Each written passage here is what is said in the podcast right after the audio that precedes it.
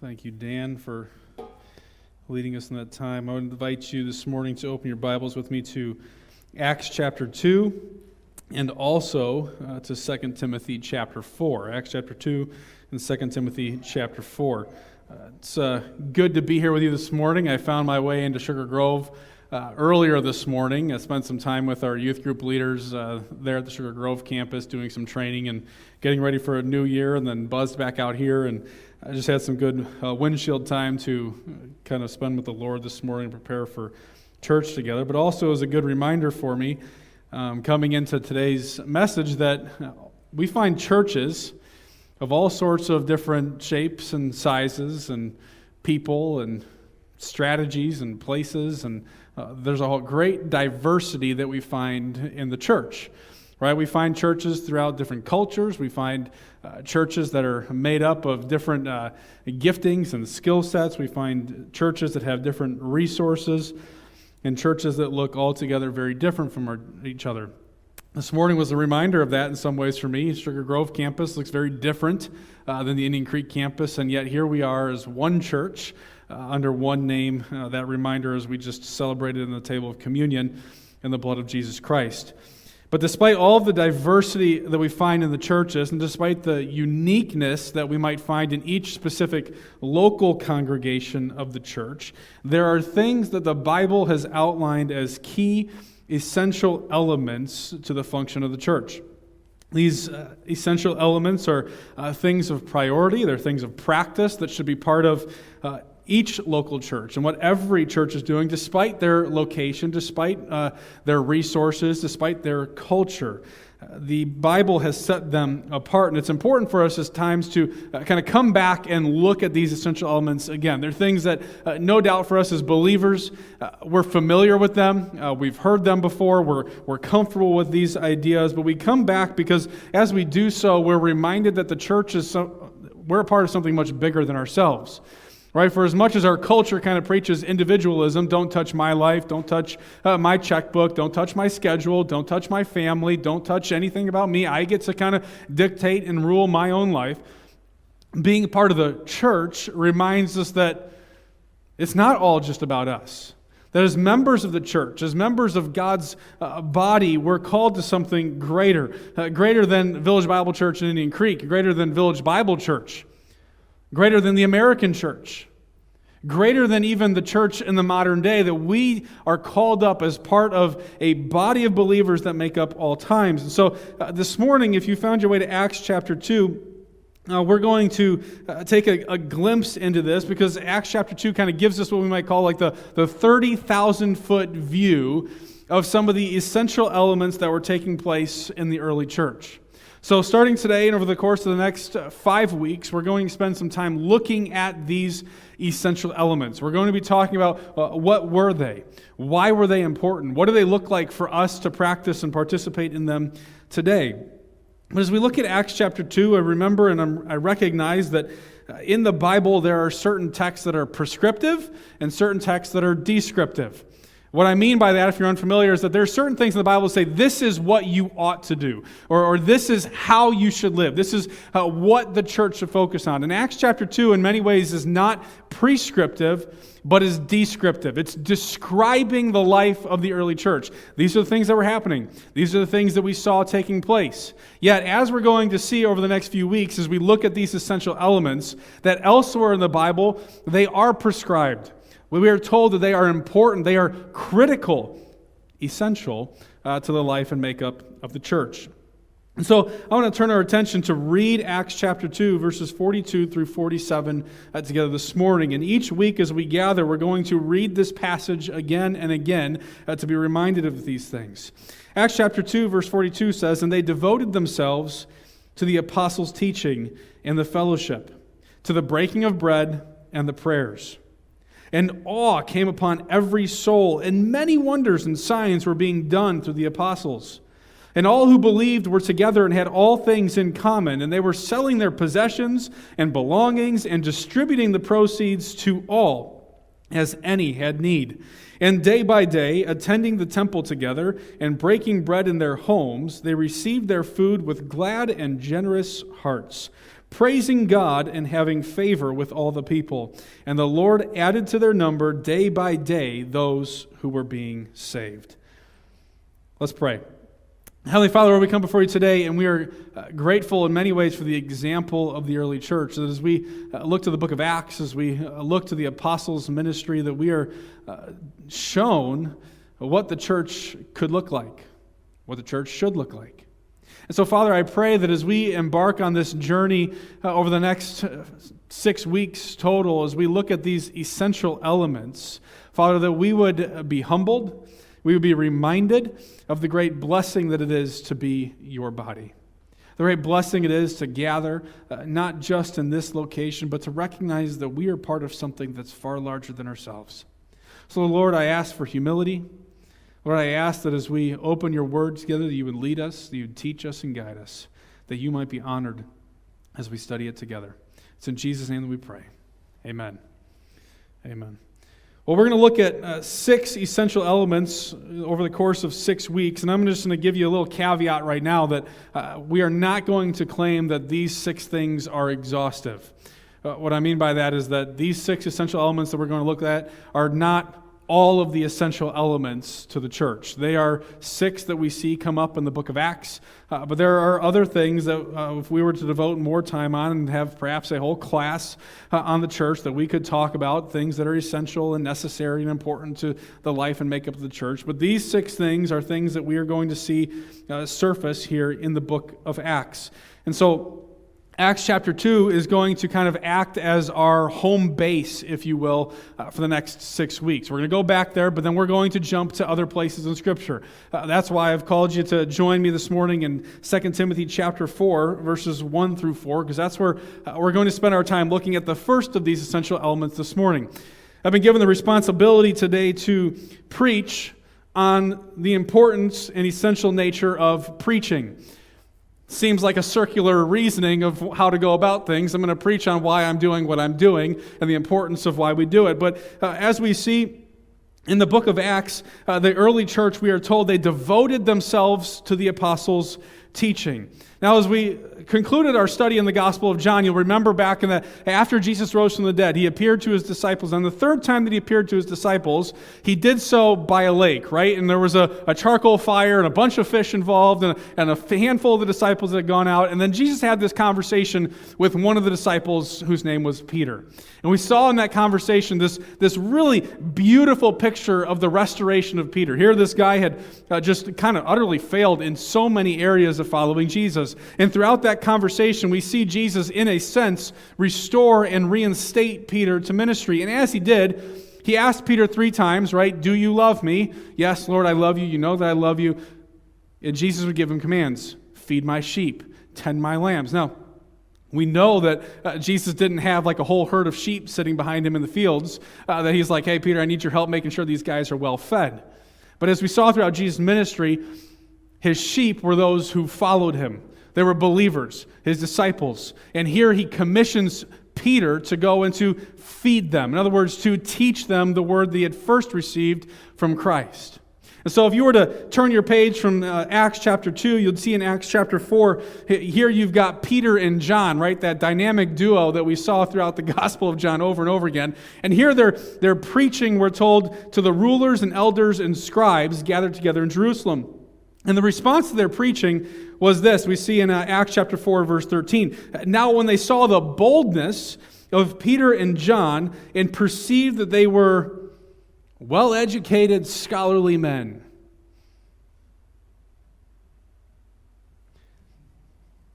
when they saw the boldness of Peter and John and perceived that they were funny and witty preachers, when they saw the boldness of Peter and John, no, and they perceived that they were uneducated, common men, they were astonished. Ordinary guys that had met an extraordinary man. And here they preached with boldness.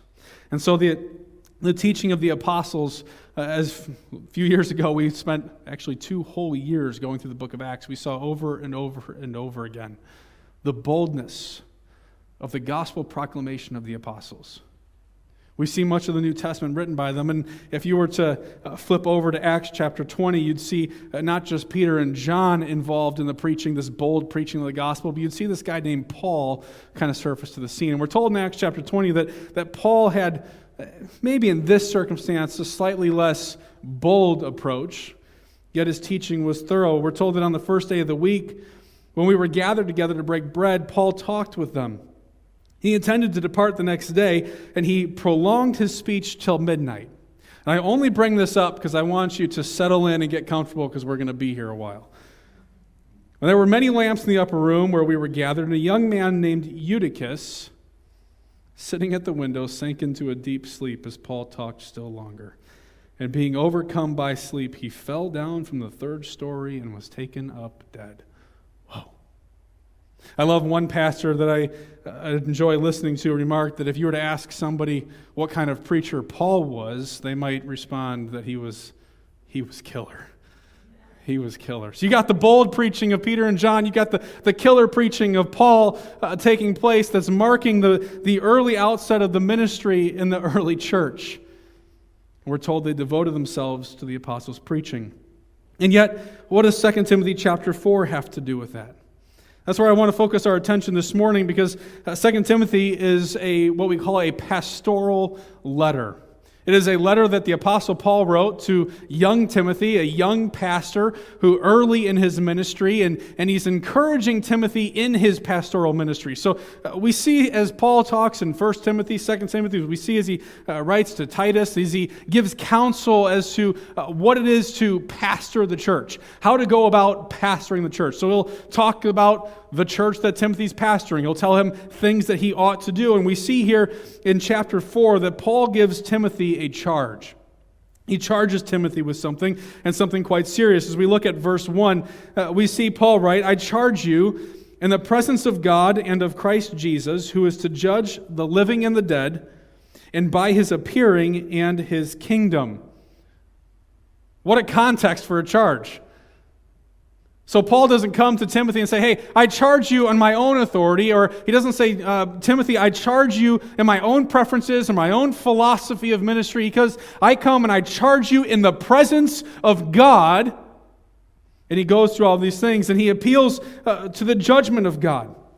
I, I appeal to you, I charge you, because God is going to judge all people, the living and the dead. Not one person is going to withstand the, or not be taken in by the judgment of God. All people will be judged. So, Timothy, I charge you because of that. I charge you because of God's imminent return. He says, by his appearing. God's return is imminent, and oftentimes it's easy for us to sit back and think, yeah, we know God's going to return. We know that that day may come, but it seems like perhaps it's just never going to happen. But Paul speaks with an urgency here, saying it's imminent. We don't know when it may happen, so I charge you, because when he returns, he's going to judge all people, so I charge you there. And then he charges in God's authority by his kingdom. It's not in himself, it's not his words, but is in God's words. God's charge as ruler over his kingdom. What a context for this charge that we see come out in verse 2. Preach the word. I charge you in view of the judgment of God, in view of the presence of God, in view of his imminent return, in view of his authority and rule, to preach the word. Preach the word. And Paul tells Timothy to do so, to be ready in season and out of season. In other words, uh, quite literally, what Paul is telling Timothy is uh, don't just preach the word on Sunday mornings, but always be ready to preach the word. Preach the word when it's comfortable. Preach the word when it's uncomfortable. Preach the word when it's convenient. Preach the word when it's inconvenient. Preach the word when it's easy. And preach the word when it may cause suffering for you. Be ready in season and be ready out of season. Always be ready. So he doesn't charge Timothy to uh, preach his theories or philosophies that are popular in his day. He doesn't charge Timothy to preach self help or personal improvement practices. He doesn't charge Timothy to merely uh, hit the hot topics of the day. He doesn't charge Timothy to preach his own ideas or opinions. He charges Timothy to preach the word. Why? Here's the reason. The reason for preaching God's word is because God's word is enough. All that we need is found in God's word. God's word is not partial to any person, any culture, any time. God's word addresses all people equally. God's word speaks to the human condition. God's word speaks to the, the nature of God. God's word speaks to salvation. God's word addresses righteousness and holiness. So why preach the word? Because God's word's got it all, so why go somewhere else? So let's look at the context of uh, Paul's charge to Timothy. Look back to the beginning of 2 Timothy chapter 3. The beginning of 2 chapter, uh, 2 Timothy chapter 3, Paul says this, but understand this that in the last days there will come times of difficulty. For people will be lovers of self, lovers of money, proud, arrogant, abusive, disobedient to their parents. They'll be ungrateful, unholy, heartless, unappeasable, slanderous, without self control. They'll be brutal not loving good. They will be treacherous, reckless, swollen with conceit, lovers of pleasure rather than lovers of God, and having the appearance of godliness, but denying its power. Avoid such people. For among them are those who creep into households and capture weak women, burdened with sin and led astray by various passions, always learning and never able to arrive at the knowledge of the truth. And you're like, dude, Paul, holy cow. Nothing like calling it out shooting straight, blunt as ever. Timothy, this is what people will be like. You are called to pastor and teach and lead, and I charge you to preach the word because these things will mark people's lives. People are likely to stray. And it's easy for us as we read a list like that to think of those over there, outside the church. But notice a couple of things that Paul lists. These are people who have the appearance of godliness but deny its power. These are people who are always learning but never arriving at a knowledge of the truth. In other words, I don't think Paul only has those outside the church in mind. Think Paul is telling Timothy, buddy, there will be people in your church that resemble these things. So preach the word. And it's humbling to look that as Paul tells Timothy these things, he says in, in verse 5 of chapter 3 avoid such people. Well, that doesn't sound all too Christian now, does it? Why would Paul tell Timothy to avoid these people? Never, never does the Apostle Paul, never do the scriptures tell us that we should avoid unbelievers. He tells us that we should walk carefully, that we should be wise, but not that we should avoid. As a matter of fact, in 1 Corinthians chapter 5, Paul writes, he says, I wrote to you in my letter not to associate with sexually immoral people. Verse 10, not at all meeting the sexually immoral of this world, or the greedy and the swindlers or idolaters. Since then you would need to go out of the world. But now I am writing to you not to associate with anyone who bears the name of brother if he's guilty of these things. Heavy charge heavy charge. Paul is teaching Timothy and saying, instruct, giving him instruction. This is how you pastor your church. In view of this, because people are likely to stray, preach the word. Now, I don't say these things in any way right now to uh, heap up guilt on our heads or to stir anything up, but I say these things because uh, as this is why we preach the word because we recognize that left to our own devices, we're prone to stray, we're prone to wander, but by the sovereignty of God holding us in His hand. And so at Village Bible Church, we don't preach popular theories. We don't just preach on hot topics. We don't pull in other books and just preach on other books. We preach the Word. And we do so book by book, verse by verse, so that we would preach the full counsel of God's word. Not skipping over the difficult passages, not uh, skimping around things that might be uh, the touchy subjects, but we have to uh, bring the full counsel of God's word to bear on our lives. We preach the word. Because we recognize that people are likely to be lovers of self, lovers of money, proud, arrogant, abusive, disobedient to parents, ungrateful, unholy, and the list goes on. So we preach the word. But not only that, Paul also gives Timothy another reason. If you look at verse 10 and following, he reminds Timothy that people are likely to struggle. He says, You, however, have followed my teaching, my conduct, my aim in life, my faith, my patience, my love, my steadfastness, my persecutions, and sufferings. In other words, Paul says to Timothy, Dude, you've seen my life. You've been there through thick and thin. You've seen it all. You've heard my teachings, you've witnessed my testimony, you've been there. And he goes on in verse 12 and he says, Indeed, all who desire to live a godly life in Christ Jesus will be persecuted. We live in a wicked world, verse 13 tells us. So the question is not a matter of if we are going to struggle in our pursuit of living a godly life, but when. And those struggles sometimes come from outside, right? We think oftentimes of the struggles that we face from other people who will come in and persecute us, but, but perhaps there's also the struggle that comes from within. We're told that temptation doesn't seize us from the outside, but temptation seizes us from our own hearts when we're carried away by our own passions, our own desires. So, in your pursuit of godliness, I encourage you to check yourself to understand the word, to devote yourself to its preaching. Because that's what we've been called to do. We've never been told and promised and guaranteed that this life of following Christ will be easy. Uh, last week, uh, Bill preached on the grace of lament, and I wrote something down that stuck with me uh, that he said. He said that for those who are lost, this world is as good as it gets. You remember?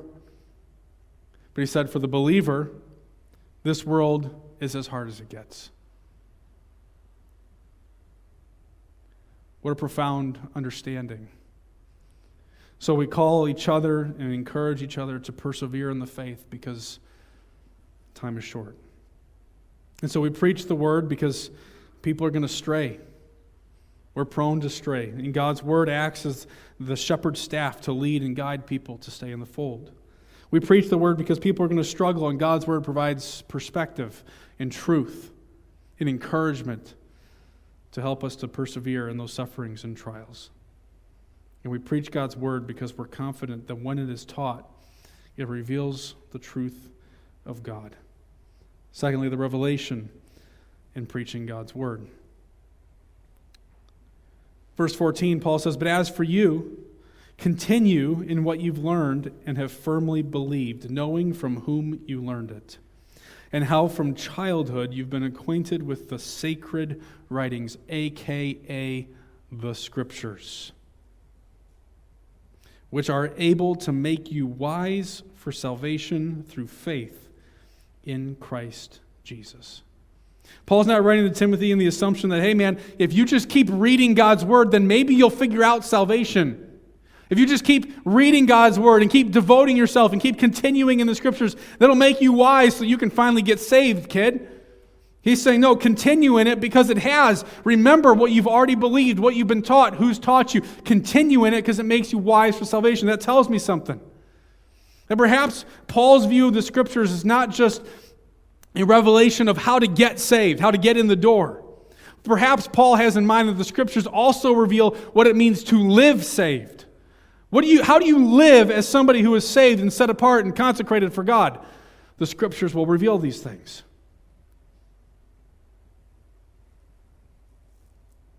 But why then not just teach other books? There's a lot of podcasts out there. There's a lot of great books that are written. Why not just cover those things? Why not just devote ourselves to them? They're practical, they're timely, they speak into our context. Some of them are written in our very day. They're, they're made in our very day by people who live in the times that we live in. Aren't those good? They are. But they're not the Word. There's one Word of God. And we preach it and we study it. Why? and they devoted themselves to the apostles' teaching. But the apostles' teaching was deeply rooted in the scriptures. I have a book somewhere. I tried to find it so I could show you guys. A book that is uh, the New Testament's use of the Old Testament. Now, the New Testament, if you've hold, held up your Bible, you know is it's rather small in comparison, right? This, this is mine, New Testament to Old. But this book, the New Testament's use of the Old Testament, is this thick. And it's like a big book. It's like, it's a hefty thing. The apostles' teaching was rooted in, in our theology class a few weeks ago. We talked about the resurrection and the early creed of the apostles found in 1 Corinthians 15, uh, where Paul writes, uh, Christ died for our sins, what? In accordance with the scriptures.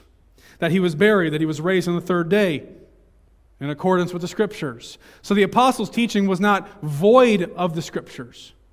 But it was in view of, it was, it was teaching these scriptures, bringing them to bear, uh, showing their application. And so here we find ourselves as, as Timothy, in some, or in some ways, is receiving the baton. If you were to view the apostolic ministry kind of as a relay race, like Paul is running the race. And here, at, as he's writing this, as we see following our passage, his, his time's come. His, his race is nearing the end. So he's passing the baton to Timothy and saying, Preach the word. Preach the word. Timothy, not an apostle. Paul, an apostle, said, Preach the word. Preach it in its full counsel. Why? Because it's all we need. Verse 16 All scripture is breathed out by God, and it is profitable for teaching, for reproof, for correction, and for training in righteousness why do we preach God's word? Because its attributes set it apart from all other things. The attributes of Scripture set it apart from the podcasts that we listen to. Its attributes set it apart from the books that we read, the radio stations, all these things. The attributes of Scripture, it is breathed out by God.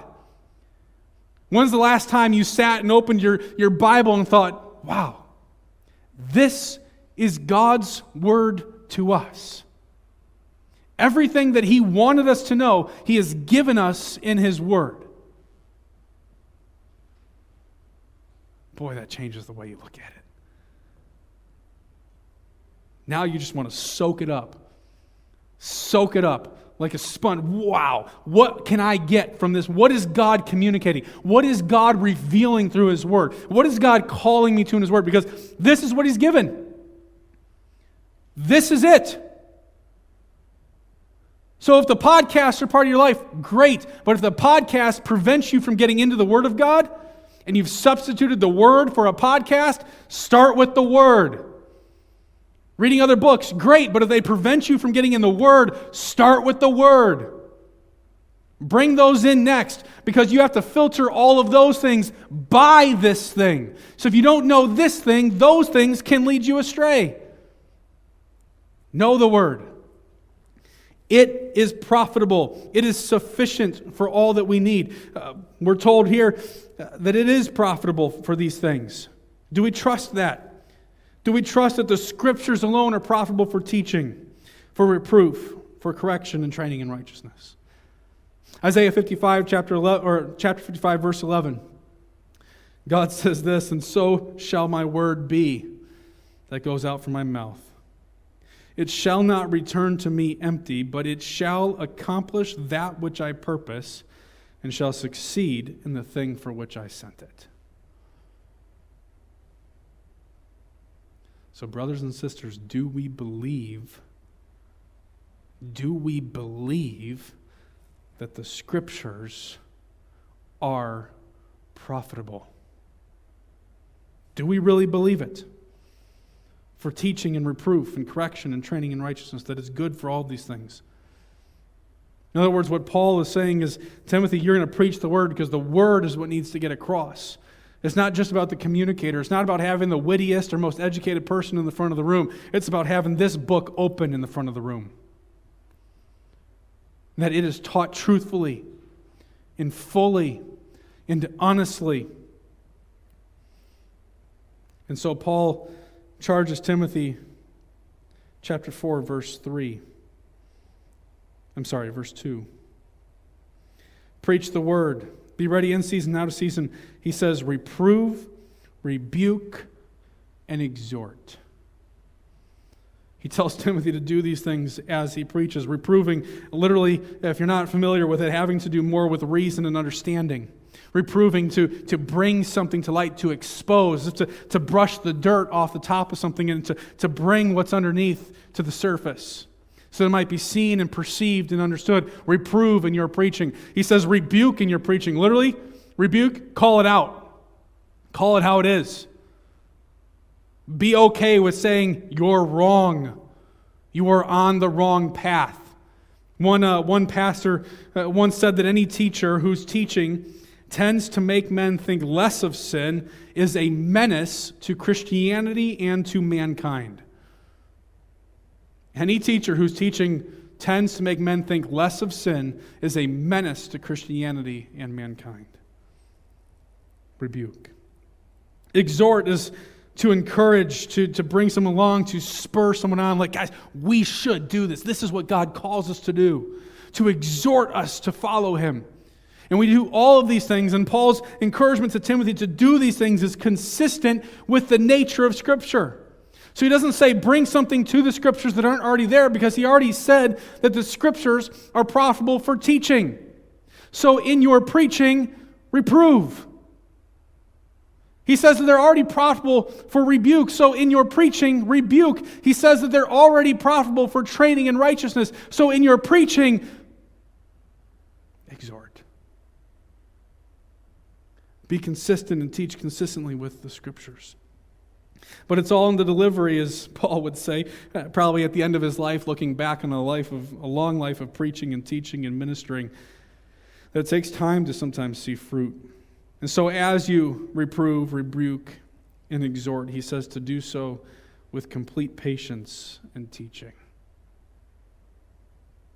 So it's not like Timothy gets up in front of his church one day and is like, guys, we ought to do this this is what God's word calls us to, and people struggle, and it takes time. And he's like, dude, this wasn't, I, I didn't show up next week, and this whole thing was resolved, and Timothy just skips town. I was like, I'm out of here. These people aren't listening. Complete patience and teaching. In other words, Timothy, be in it like the long haul. Just like you saw my conduct and my aim in life and my teaching and my faith and my patience and my love and my steadfastness and my persecutions, so too let them see yours complete patience in teaching. The scriptures are profitable. Its attributes set it apart so that its application might set us apart. 17, verse 17, that the man of God may be complete, equipped for every good work. See, it's not enough to just hear God's word. We ought to apply God's word. It's profitable for all of these things, but if left unapplied, then they may just puff up our minds. We may become, like Paul says and criticizes, of those who are always learning and never able to come to the knowledge of the truth. See, God's word isn't good enough just to sit around and only be profitable for 40 minutes on a Sunday morning. If God's word is only good for you for this time in your week, then perhaps you've either missed the preaching or we ought to stop and reconsider how our preaching is being done.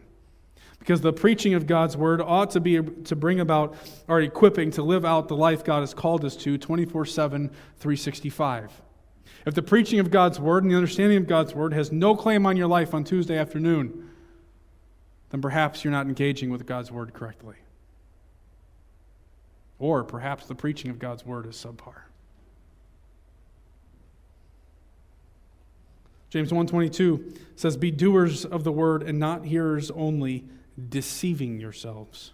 And he goes on for if anyone is a hearer of the word and not a doer he is like a man who looks intently at his natural face in a mirror. Hopefully many of us did that this morning.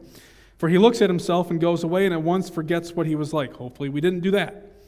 But the one who looks into the perfect law, the law of liberty, and perseveres, being no hearer who forgets, but a doer who acts, he will be blessed in his doing. So, brothers and sisters, I exhort you to apply God's word to your life, to sit under its counsel. Because ultimately, Paul brings to mind in his charge to Timothy our relationship to God's word. in verses 3 and 4 of chapter 4. This is how you ought to preach. Why? Verse 3 For the time is coming when people will not endure sound teaching, but having itching ears, they will accumulate for themselves teachers to suit their own passions. Literally, what Paul is saying is you know what people are going to do? Forget the Bible and its sound teaching. They're going to go find teachers who tell them what they want to hear.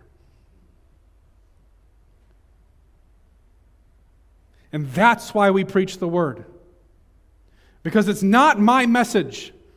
I remember when I was early into doing ministry, I was always so intimidated by actually teaching on the Word. It was easy for me to, to talk about my illustrations and share stories, but to actually get into the meat of the Scripture and say, this is what it means, this is what it calls us to. I was intimidated to do that until one day I just, it dawned on me like, it's not my message, it's God's message.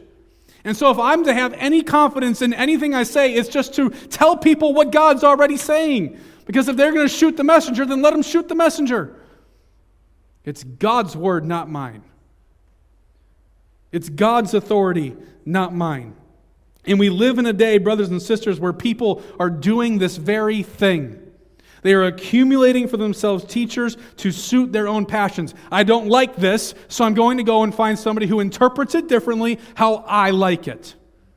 And we go and we accumulate these things preach the word. And he's telling Timothy, in essence, God, dude, stay faithful and true to the gospel and to the word of God because there's going to come a time when people start walking out the back door of your church because they don't like what you have to say, but remain faithful. Preach the word.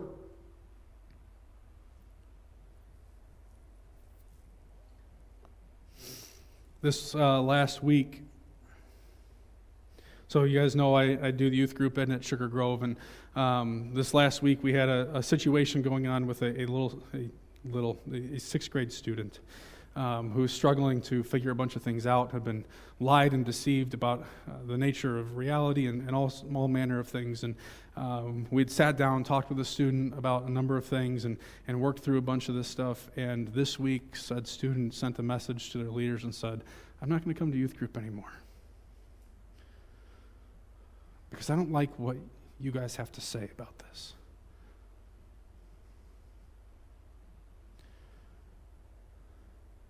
And that stinks.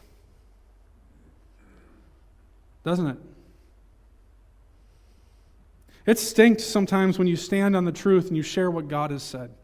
And you do so in a gracious and loving way, and it's thrown back in your face and said, I'm out. You know what I encouraged their leaders to do this week? I said, don't change your message. Your message is true. You were faithful to what God has called. We pray, we invite, we love, but we also have to teach the truth. The reality is, guys, there are people all around us doing these very things, leaving the truth. And so we have to allow the preaching of God's word and God's word in itself to govern our passions. Because otherwise, what happens is we turn around and we let our passions govern us, and it'll take us anywhere but the good place to be. We may find ourselves in a world of hurt because this is what I feel. My heart's telling me this. You know what the Bible says about our hearts? It's deceitful and wicked above all things, and it cannot be trusted.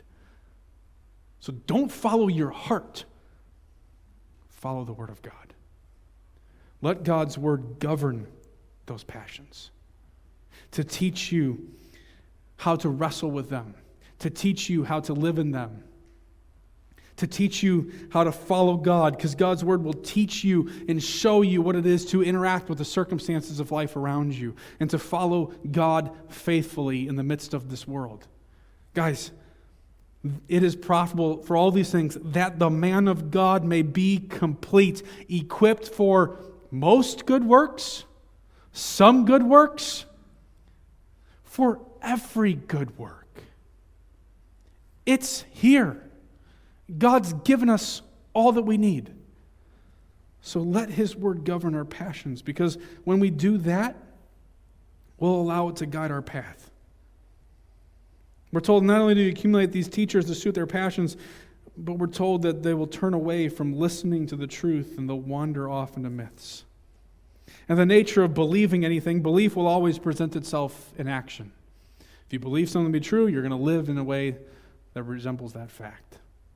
And so, as people abandon the truth and they wander off and follow all these myths and passions and philosophies and theories of the world today, that will lead them down a path that is contrary to God's word, not in line with God's word.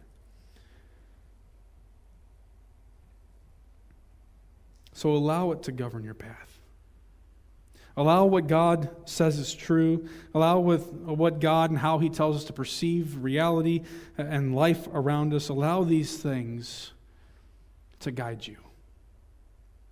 Live in view of them.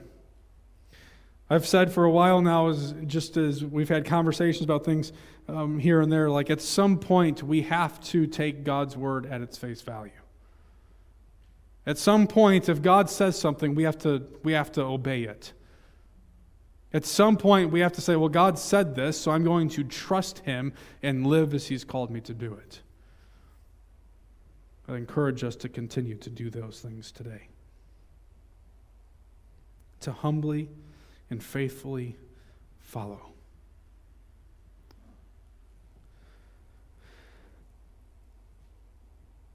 See,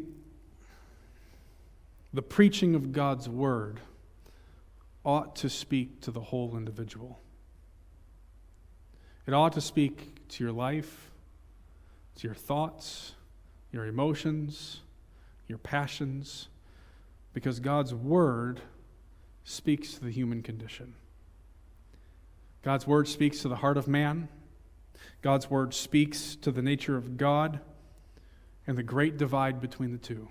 God's Word speaks to righteousness and holiness so God's word ought to speak to us as a whole. So I encourage you with this that today's message and all those that will follow to not simply just take them at face value. But I encourage you to examine the scriptures to see if what is said from this pulpit is true.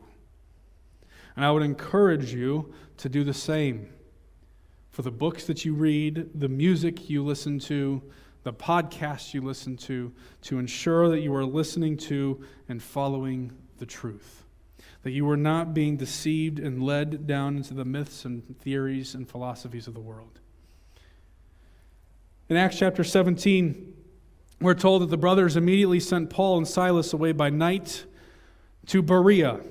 And when they arrived, they went into the Jewish synagogue and were told that these Jews were more noble than those who were in Thessalonica they received the word with all eagerness, examining the scriptures daily to see if these things were so. And so I humbly stand before you today.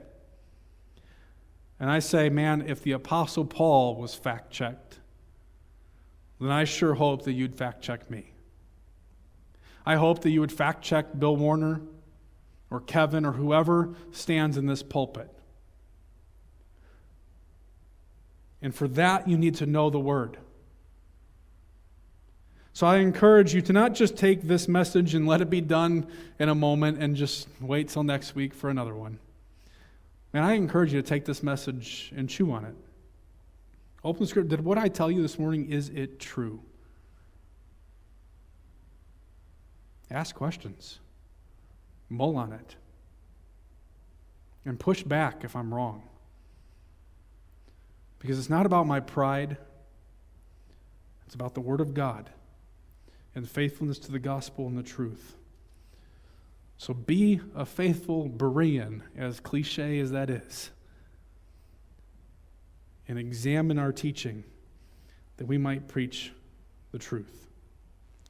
Paul charges Timothy, I charge you in the presence of God and of Christ Jesus, who is to judge the living and the dead, and by his appearing in his kingdom Preach the word. Be ready in season and out of season. Reprove, rebuke, and exhort with complete patience in teaching.